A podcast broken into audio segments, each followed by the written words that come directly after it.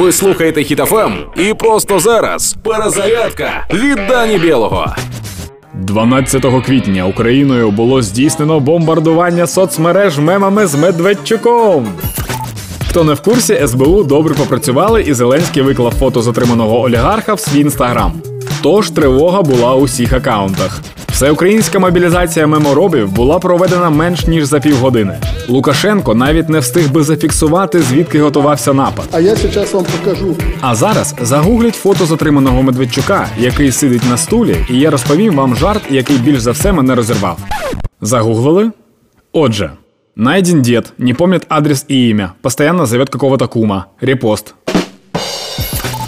Якби війна йшла мемами, нам би знадобилося 20 хвилин.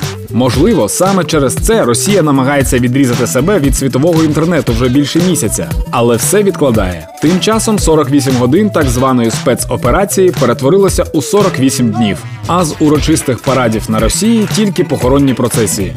Та яка різниця їм за що підіймати рюмашку? Продовжуємо нищити русню. У нас на це є всі права. Ну бо ми на своїй землі. І цих паразитів ніхто не запрошував. Залишаємося сильними. Допомагаємо одне одному та нашим воїнам. Слава Україні! Проект Перезарядка на Хітофем від Дані Білого.